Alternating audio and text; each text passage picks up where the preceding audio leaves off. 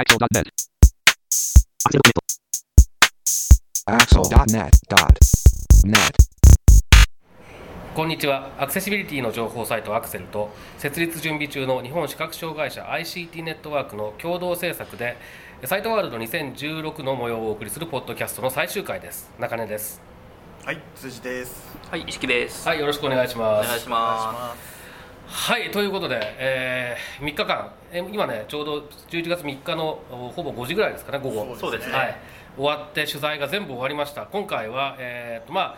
これからあの実際に編集をして確認をしていただいて問題ありませんよって言ってくださったえー出展者さんのものを掲載していくわけですけれども、はい。全部掲載できるとして、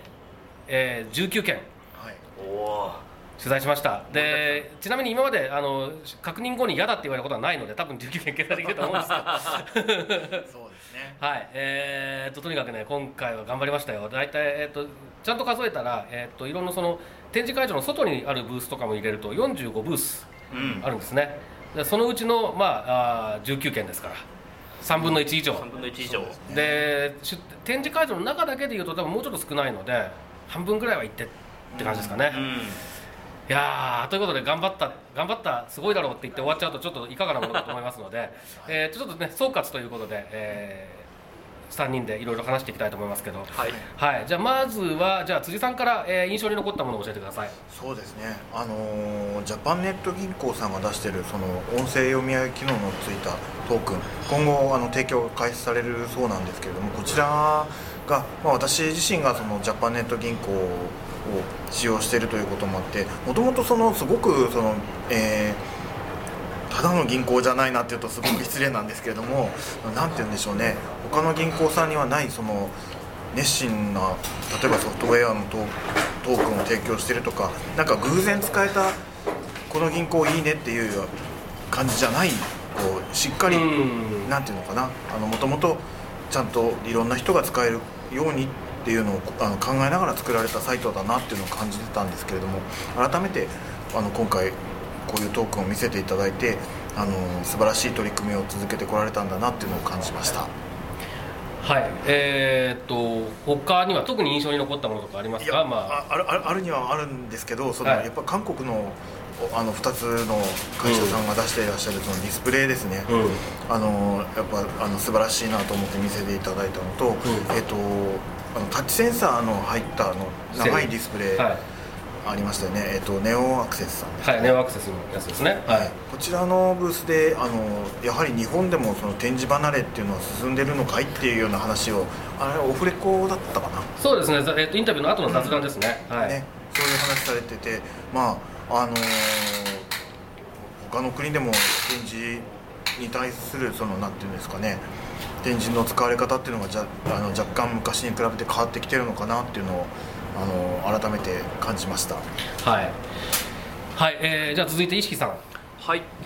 えー僕の方は今年も拡大読書機、えーブース関連のブースを中心に,、えー取材に取材をさせていただいたんですけれども今年はあのタイムズさんもインサイトさんも、えー据え置き型と携帯型の間みたいな折りたたみができる据え置き型とかですね、スタンドもついた携帯型といったような拡大読書機がを出展されていたというのがやっぱあの利用者とも共通していてこの折りたたみっていうのが去年ぐらいからずっと続いてるのでやっぱこの日本の住宅事情ですとかあとは携帯性と画面の大きさっていうあの一見相反するようなニーズに応えようとしているっていう動きがあるのかなというふうに感じていました、でさらにあのタイムズさんの、えー見せていただいた折りたためる、えー卓上用2キロのやつですね、あれは縦型にローラー縦縦向きにローラーするっていう、うん。日本語日本語特有の、えーニーズをきちんと製品に反映されていたっていうところがやっぱりさすがだなという感じですね、うん、うん、そうですね。はい、はい。それともう一つがですね、えー、QD レーザーさん。はい。ですね。あのーポッドキャストの本編の方でもだいぶこうキャーキャー言ってたと思うんですけど。あの実際にまあ映像自体は今回は僕はちょっと見られなかったんですけれどもやっぱああいう製品がこう開発段階とはいえ出てきていて、まあ、いずれ医療認証を受けて製品化を考えているっていうフェーズまで来てるっていうのがですねあ未来来たなという印象が強くありますね、うんうん、そうですね。はい。えー、と僕はですねそういう意味で言うと未来来たっていうのはあの三菱電機の炊飯器。あこれは僕が思ってた通りの未来が来たっていう感じが今してて。あ、うんうん、もうあれは即座に買いたくなったんですけどあの本炭釜が出るまで待ちます。あの珍しくねそのハイエンドのやつじゃないやつにああいうのが入ってるっていう。ね。まあ、ハイエンドじゃないからあれを入れたっていうロジックみたいなんですけれども、えなのでねちょっとハイエンドのやつにさっさと入れてくれたらハイエンドのやつ買いますよ私はみたいな感じになってるんですけどね。ええええ。でまあそそのなんていうんですかねこう未来と、えー僕が思ってた未来だと今のことを未来だと思ってたその昔の時代と今の時代っていうのがすごい近づいてきてる感じがーいろんな意味でししたあのインタビューが多かったです。あのえーその QD レーザーなんかも本当にすすごい未来ですよね。超未来ですよね、うんね。での一方で、えー、と成蹊大学のやってた、えー、と食地図キットですね、はい。これなんかは超新しいテクノロジーを使って、うん。まあ、どっちかっていうと超古いテクノロジー、えー指導手法ですね、を実現するっていうのはなんかこれはある意味未来的だなと思ったんですね僕はね。だからなんかその未来と過去古いものと新しいもの、えー蓄積されてきたノウハウと新たに開発されたものそういったものをうまく融合して僕たちは何がこれからできるんだろうっていうことを考えるだけですごいワクワクする、えーそんな気持ちにさせられたインタビューが多かったです。であとはやっぱり去年に引き続き当事者が声を出さなきゃダメなんだよっていうことを、はい。あのはっきりとは皆さんおっしゃらないですけれども、うん。すごく言われてる気がしたし、うん。えーそうしなきゃダメだなっていうことを再認識した、うんそういう3日間でしたね。そうですね。はい。タイムズさんの山口さんのお話を聞いているとやっぱそういうのを強く感じましたね僕は。うん。うん。あとやっぱりその JTR のの、えー、と個人ユースのプリンター展示プリンターっていうのの話に関しても、え一応厚生労働省の方でそういう日常生活用具のお給付枠は作ったけれどもこれを各地方自治体がどうするかっていうのはもうユーザーさんの声次第ですと。うん。で確かにこれ企業が作ってくださいって言ったってそれはあのー売りたいからでしょっていうふうになっちゃうんだけど、うんうん。僕たちは買いたいから作ってほしいんだっていうそっちの方でやらないと多分はい。動いてくれないんだろうなっていうのを思うし、本当にその展示を廃れさせないっていうことにしてもそうだし、うん。あのーとにかく当事者がもっと頑張っていかないと、うん